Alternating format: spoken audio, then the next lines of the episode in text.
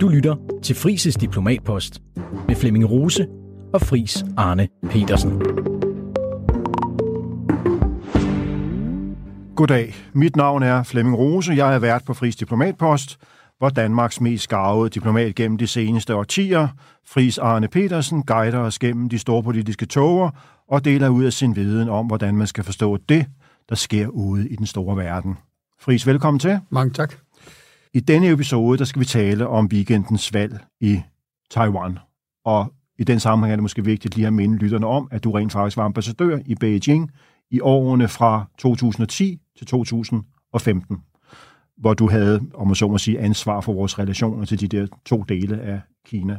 Og det demokratiske progressive parti, DPP, vandt for tredje gang i træk præsidentposten, men partiet tabte sit flertal i parlamentet, hvor begge de gamle partier, altså det demokratiske progressive parti DPP og Kuomintang, mistede deres tidligere monopol på magten, eftersom Taiwans Folkeparti, det blev grundlagt i 2019, gjorde det overraskende godt, og nu er tungen på vægtskålen i parlamentet, mens dets leder, Ko fik hele 26 procent af stemmerne ved præsidentvalget.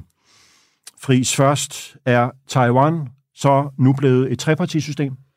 Ja, det er der faktisk mange af de taiwanesiske politiske analytikere, der tager for givet, at de er det. Jeg må indrømme, at jeg er en smule overrasket over, at de så hurtigt køber det nye tredje parti som et mere fast etableret, stærkt parti, der også kan overleve de mange kommende valg. Men det er åbenbart, fordi lederen af det nye parti, kan du sige, er en så stærk personlighed, at han ser ud som om, han kan gøre Taiwan People's Party, Taiwans Folkeparti, til en, til en blivende figur. Det er meget svært for os i Europa at forstå taiwanesisk politik. Det er svært at forstå asiatisk og kinesisk politik. Men de enkelte personers navn, deres identitet, deres rolle, deres figur, spiller en helt enorm rolle. Så det er ikke det samme som vores partier og vores partiledere, og derfor partidisciplin og stabilitet. Øhm, den her professor K, Dr. K, han er åbenbart en helt exceptionel, karismatisk og troværdig figur, der formentlig kommer til at spille en meget stor rolle ved siden af præsidenten i parlamentet. Mm-hmm. Da jeg introducerede den her episode, så kiggede du på mig og begyndte at smile, da jeg øh, nævnte, at du jo har været Danmarks ambassadør i Beijing fra 2010 til 2015, og hvor du havde ansvar for øh, relationerne mellem de her to dele af Kina. Hvad var det, du tænkte på der, Friis? Jamen, det er jo, at jeg har faktisk kun været i Taiwan en gang. Okay, det har jeg også. Og? Hvornår var det? Ja, det var i, i 2012 eller 13. Okay. Kinesisk Jeg var der i 2020, faktisk til det sidste valg. Men, men det, er jo, det er jo virkelig interessant, det her. Og nu springer vi lige ind i det. Ja. Vi skal til at tale om et gråzoneland, som Danmark har et særligt forhold til. Men den danske ambassadør i Kina kommer der ikke ret tit. Da jeg havde været i Taiwan i det kinesiske nytår, sammen med min kone, to ud i lufthavnen, fløj med et af de daglige 70-80 forbindelser mellem Beijing, Kinas hovedstad, og Republiken Kina, altså Taiwans hovedstad Taipei. Så kom jeg efter 3-4 dage tilbage til Beijing, var nede i det kinesiske udenrigsministerium. Havde en god, øh, fin, lang samtale om en helt øh, konkret sag. Så siger den her kinesiske afdelingschef i det kinesiske udenrigsministerium, har de haft det godt? En god nytårsferie, herr ambassadør. Så vidste jeg godt, hvad klokken havde slået. Fordi så vidste han fra sine efterretningstjenester, at jeg åbenbart havde været ude af Kina, Folkerepubliken Kina, i Taiwan, i Republiken Kina, uden at spørge nogen. Og, og, og så tænkte jeg, nu gør jeg det, som at det vi prøver at bringe vores lytter ind i nu, og sige, jamen, jeg har jo aldrig været i Taiwan, og da jeg er dansk ambassadør i Kina, og vi har en dansk et-Kina-politik, så tænkte jeg, jeg må se, hvordan Taiwan ser ud. For første gang i mit liv. Du må se, hvordan den del af Kina ser ud. Så jeg kunne repræsentere Danmark i hele Kina. Og det gør danske ambassadører ikke. Vi kommer ikke, når vi er i Kina, i Beijing, bor i Beijing, kommer ikke i Taiwan. Fordi Okay. vi har et lille... Det, det er normal kutume, altså. Ja, vi har et repræsentationskontor. Og det er jo lige præcis det, vi skal prøve at forklare lytterne Ja, i dag. det kommer vi til Hvad er det her for noget lidt. indviklet noget med Præcis. Taiwan og Kina? Hvad var kommentaren så fra øh, afdelingschefen i Udenrigsministeriet? Jamen, han smilede faktisk og sagde, okay, næste gang, så ville de jo være glade, hvis jeg fortalte det på forhånd, hvor jeg rejste hen. Det ville de jo også, når jeg rejste rundt i Kina. Jeg kunne ikke komme til Tibet, alle de gange, jeg gerne ville. Ja. Var der kun to gange forsøgte 14. Xinjiang var dengang let at komme til, og var derfor tit rundt. Måske skal du lige minde øh, vores lytter om, hvad Xinjiang er. Det er den allervestligste kinesiske provins, som er beboet primært af uigyrer, altså tyrkisk beslægtede kinesiske muslimer, som historisk traditionelt har været en meget, meget svær del af Kinas befolkning. Men de her historier, hvad enten vi taler Taiwan, eller vi taler Xinjiang og uigyrer, eller Tibet, eller Hongkong, eller Yunnan, eller alle de andre kinesiske provinser, åbner jo lidt vores erkendelse af, at allerede der er vi i gang med at tale om et meget stort land, med mange forskellige folkeslag, mange forskellige provinser, altså en hel verdensdel i virkeligheden. Præcis. Udover Beijing og Taiwan, så er den eneste del af Kina, jeg har besøgt, det er faktisk en af de nordlige provinser, som grænser op til Rusland jo, hvor Amurfloden, som skiller øh, Rusland og øh, Kina, hvor jeg prøvede at sejle over øh, og fik et inddagsvisum, fordi jeg var korrespondent i Moskva. Og der var historien jo, at byen hedder Keihe på den anden side af øh, floden, at den simpelthen i løbet af 10-15 år øh, bare eksploderede øh, sammenlignet med, hvad der skete på den russiske side af floden. Men tilbage til valget, Friis, øh, fordi det her, det er jo et af de valg, hvor eksterne aktører som USA og Kina og deres allierede, men selvfølgelig også interne aktører i Taiwan forsøger at spinde resultatet, så det flugter med deres egen politiske dagsorden. Altså, er der nu større eller mindre flertal for eller imod uafhængighed øh, af Taiwan? Er vi længere fra eller tættere på en konflikt mellem Kina og USA? Men hvis vi træder et skridt tilbage og ser nogenlunde nøgternt på resultatet, uden at have en bestemt dagsorden, hvad hæfter du dig så ved øh, ved det her valg? At det demokratisk progressive parti, som den siddende præsident i de sidste otte år, Chai Ing-wen, øh, har bestyret og gjort det ganske fornuftigt og godt for, i virkeligheden får et meget stort valgnederlag. Hun fik i sin tid over 8 millioner stemmer, og den her gang kom de under 6, 5,3 eller 6 millioner stemmer. Med andre ord, lige pludselig er flertallet af stemmerne i Taiwans demokrati gået til de to andre partier. Altså det klassiske taiwanesiske magtparti, KMT, Kuomintang, det kommer vi tilbage til, og så det nye parti, professor K's, Dr. K's parti, har fået en meget, meget stor andel stemmer. Med andre ord, der er et flertal imod den nye taiwanesiske præsident, som er den tidligere vicepræsident. Altså en meget svær politisk parlamentarisk situation. Er det udtryk for et skred, altså nu kalder du det et valgnederlag, det er det jo, hvis man har mistet 30 procent af, af, af, af sine stemmer. Og flertallet. Ja, så skal vi tale om en, en fastlåst øh, politisk øh, situation, en uafklaret politisk situation, hvor det konkrete politiske arbejde kommer til at afhænge af, hvordan de her tre forskellige aktører og partier, som du har beskrevet, er i stand til at interagere og indgå koalitioner. Jeg har allerede hørt, at øh, de to oppositionspartier vil forsøge at gå sammen. De forsøgte også før valget at indgå en koalition.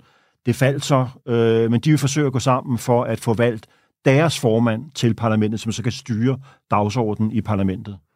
Ja, og det vil jo være det normale i europæisk parlamentarisme, i europæisk demokrati, hvor de fleste er det, man kalder med positiv parlamentarisme, så vil dem, der kan danne et flertal i den lovgivende forsamling, forsøge at gøre det for at få magten over den lovgivning, der vedtages. Med andre ord, den lovgivende magts monopol, det kan de partier, der kan danne et flertal, forsøge at tage.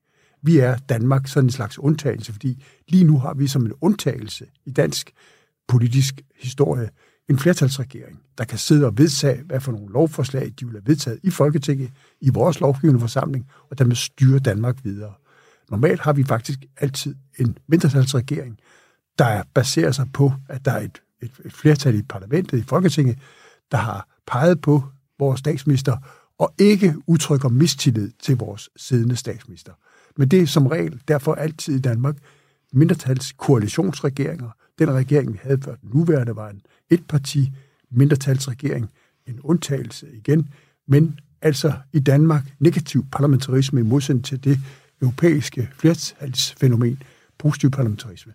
I Taiwan skal de nu, som i de første fire årtier af Taiwans historie, var et etparti repræsentativ diktatur, diktatur ja.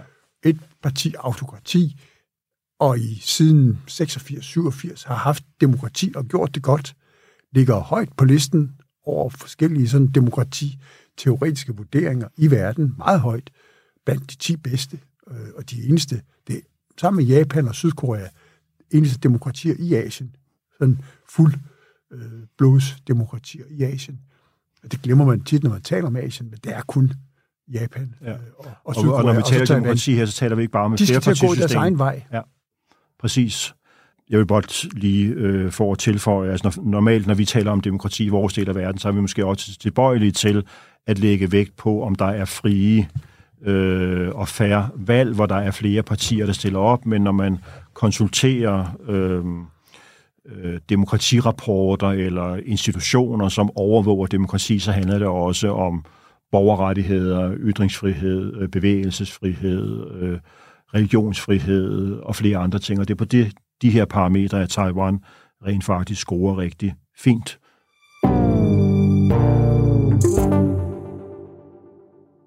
Før vi fortsætter med at dissekere øh, weekendens valg i detaljer, så synes jeg også, som du allerede har antydet lidt, at vi skal give vores lyttere lidt kontekst. Fordi der er faktisk en del udbredte misforståelser om relationen mellem Taiwan og Kina på den ene side, og så USA's kurs i forhold til de to på den anden. Det begyndte med en borgerkrig, som i 1949 bragte formand Mao og kommunisterne til magten i Beijing, og oppositionen, det vil sige Kuomintang under Chiang Kai-shek, flygtede til Taiwan, hvor de etablerede en regering, som også gjorde krav på magten over hele Kina og kalder sig også Republiken Kina. Så den nuværende situation er altså resultatet af en uafsluttet borgerkrig, hvor den ene part sidder på magten i Beijing og kontrollerer fastlandet, mens den anden part sidder på Taiwan, hvor man dengang havde en militær alliance med USA. Men det ændrer sig så i 1970'erne. Fris, hvad er det, der sker her? Jamen, jeg synes, vi skal gøre det endnu mere øh, grundigt, fordi det her, det er jo noget Meget af gerne. det, vi virkelig forholder os til. Øh, jeg snakkede i morges med et par kolleger, hvor de spørger, kan den her form for, for situation over Taiwanstrædet, det 180 km bredt stræde mellem Taiwan og Kina og USA's forhold til de begge øh, to lande, stater, kan det skabe en, en ny verdenskrig? Og det viser jo lidt om, hvordan vi alle sammen tager det her dybt alvorligt. Jeg synes, man er nødt til at sige, i tillæg til det fine historiske gennemgang, du gør, at, at, at det er faktisk, kan du sige, japanernes besættelse af hele Asien, men især Kina og en række andre asiatiske lande, der skaber udviklingen internt i Kina, hvor det kinesiske kejserdømme, som har sin sidste kejser i 1910-11, der blev afløst af en nationalistisk, politisk, flertalslignende, demokratisk lignende bevægelse, Sun Yat-sen, der skaber grundlaget for en nationalistisk politisk bevægelse i Kina. Altså efter 3.000 år med kejserdømme, så får det her fantastiske land, som vi i dag har som et af verdens to største geopolitiske aktører, ændret sin styreform fra kejserdømme til en politisk situation med nationalister Sun Yat-sen. Det skaber så en verdenskrig, hvor kommunister og nationalister kæmper mod Japan. Der er mange fantastiske bøger om, hvem der offrer mest. Nationalisterne styrer Kina fra 1910 til 1900, og kan du sige 37, hvor japanerne så besætter hele, eller det meste af Kina. Øhm, på en meget brutal måde. På en ekstremt brutal måde. Vi tror, altså det, det, det asiatiske, det kinesiske holocaust, er faktisk værre end det, det, det er Nanjing, ikke? Er det ikke det, man... Øh... Det er en af de værste nedfaldspunkter i asiatisk, kinesisk, japansk historie, japansk, kinesisk krig, Nanjing-massakren. Vores egen dronning, Margrethe, var under statsbesøget i 2014 forbi Nanjing-museet for at vidne øh, og se den her forfærdelige massakre, som japanerne begik mod den kinesiske befolkning. Det prøver at sige, det er, at, at det Kina, der kommer ud af 2. verdenskrig, sejrigt, som en af de fire store sejrsmagter, sammen med Sovjetunionen og Storbritannien og USA. Frankrig kommer faktisk først med senere. Og lidt øh, på en badebillet, kan vi jo godt sige. Som Winston Churchill sikrer, kan du sige, Frankrig. Ja. Det er Japans kejserlige hærs nedkæmpning af kinesiske soldater, hvad enten de er kommunister, der laver guerillakrig, eller det er den nationalistiske general Chiang Kai-shek, som du også nævner, den første komitéleder, der kommer til Taiwans ledelse, der fører mere klassisk konventionel krig mod den japanske kejserlige her. De lider store tab og nederlag. I den borgerkrig, der kommer mellem nationalister i Kina, efter at Japan har opgivet euroet ved at underskrive den fantastisk berømte San Francisco-traktat, den japansk-amerikanske fredstraktat, i 50-51, tror jeg det er. Men opgive først efter, at USA har måttet kæmpe Japans her helt ned ved at smide to atombomber over øh, Hiroshima og Nagasaki. Og så glemmer vi tit at fortælle, at Sovjetunionen faktisk også i overensstemmelse med Jalta, som siger, at Sovjet senest tre måneder efter, at, at, at, at USA har gjort sit, skal forsøge at angribe den japanske kejserlige her i Manchuriet, i den nordligste del af det gamle Kina. Så det er både, ja, det, det er både det, USA det, og Sovjet, der vinder og besejrer, kan du sige, Japan, som så ellers så, så uslåeligt ud. Og de opgiver først deres kamp 2. verdenskrig i september 45. Ja. Altså lang tid efter, at Tyskland, Nazi-Tyskland, har opgivet i begyndelsen af april-maj. Præcis. Men Sovjetunionen erklærer jo først Japan-krig i august, mener jeg, 45, og man bøtter sig nu også anledning til rent faktisk at tage det, som japanerne kalder de nordlige territorier, men som også kaldes Kurillerne, som er en øgruppe nord for Japan. Og det betyder rent faktisk, at Sovjetunionen, skråstreg Rusland, aldrig nogensinde har været i stand til at underskrive en fredsaftale med Japan efter 2. verdenskrig, fordi der stadigvæk er det der territoriale øh, udstående. Men det er en sidebemærkning. Men, men videre, Fri, så... Men det er det, der er så fantastisk indviklet at forstå, ja. fordi hvor, hvem, hvorfor hedder Taiwan Taiwan? Hvor, hvorfor hed det engang Formosa? Hvem var det oprindeligt, og, og hvorfor er det i dag et af de største geopolitiske, sådan krudtønde spørgsmål for diplomater og analytikere? Hvorfor er det et af de emner, der altid går ind i vores geopolitiske diskussioner, altså USA's forhold til Kina og USA's forhold til Taiwan, Republiken Kina, som det jo indviklet hedder. Ja. Det er så indviklet, så den amerikanske protokol, da de havde et kinesisk statsbesøg, kom til at kalde Kina for Republiken Kina. Republiken Kina, det er Taiwan. Og for at skære ud i pap, Taiwan, det er 36.000 kvadratkilometer stort areal, hvor der bor mange forskellige grupper med mange han-kinesere, har den her særlige historie. Og så er der Folkerepublikken Kina, altså det kommunistiske, det brugte man som udtryk, Folkerepublikken Kina, skabt i 1949 af Mao Zedong, efter en militær sejr over denne general Chiang Kai-shek, som du siger, som så flygter ud på den lille ø. Men det er altså Folkerepublikken, der er 1,425 milliarder mennesker stor, og ikke kun 23 millioner, og ikke 36.000 kvadratkilometer, men 9,2 millioner kvadratkilometer. Altså to meget ulige giganter. Hvorfor slås vi om det? Det gør vi jo, fordi den her krig, borgerkrig, mellem Kina og Taiwan, aldrig er blevet sluttet. Den er aldrig blevet afsluttet. Så kan man sige, jamen så kunne den jo bare blive genoptaget. Det vil ikke blive en lang affære, skulle man tro. Jo, det ville det i dag, hvis ikke det kan blive diplomati, der afslutter, hvordan det her det skal øh, formaliseres. Fordi USA efter 2. verdenskrig anerkender Taiwan som republikken Kina. En række af vi andre, blandt andet Danmark og Sverige og europæiske lande og hele Østeuropa og Sovjet, anerkender Folkerepublikken. Og det synes jeg, man skal have med i den her meget svære forklaring. Vi taler om et gråzoneland, der har sit eget statsborgerskab. Som taiwanesisk borger har du et flag, du har et pas, og alligevel er du ikke anerkendt af USA, eller Danmark, eller Sverige. Men vi har nogle relationer, hvor jeg som ambassadør åbenbart har været der, men ikke rigtig været der. Og ja. det er det, der er så indviklet at forklare. Tak fordi du lyttede med på det her uddrag af Frises Diplomatpost. Hvis du kunne lide, hvad du hørte, så kan du høre resten af episoden og mange flere i Frihedsbredets app, hvis du bliver medlem af Frihedsbredet. Som en lille bonus får du her en rabatkode, der giver dig den første måned til halv pris. Du skal bare bruge koden DIPLOMAT, når du opretter dig på frihedsbrevet.dk.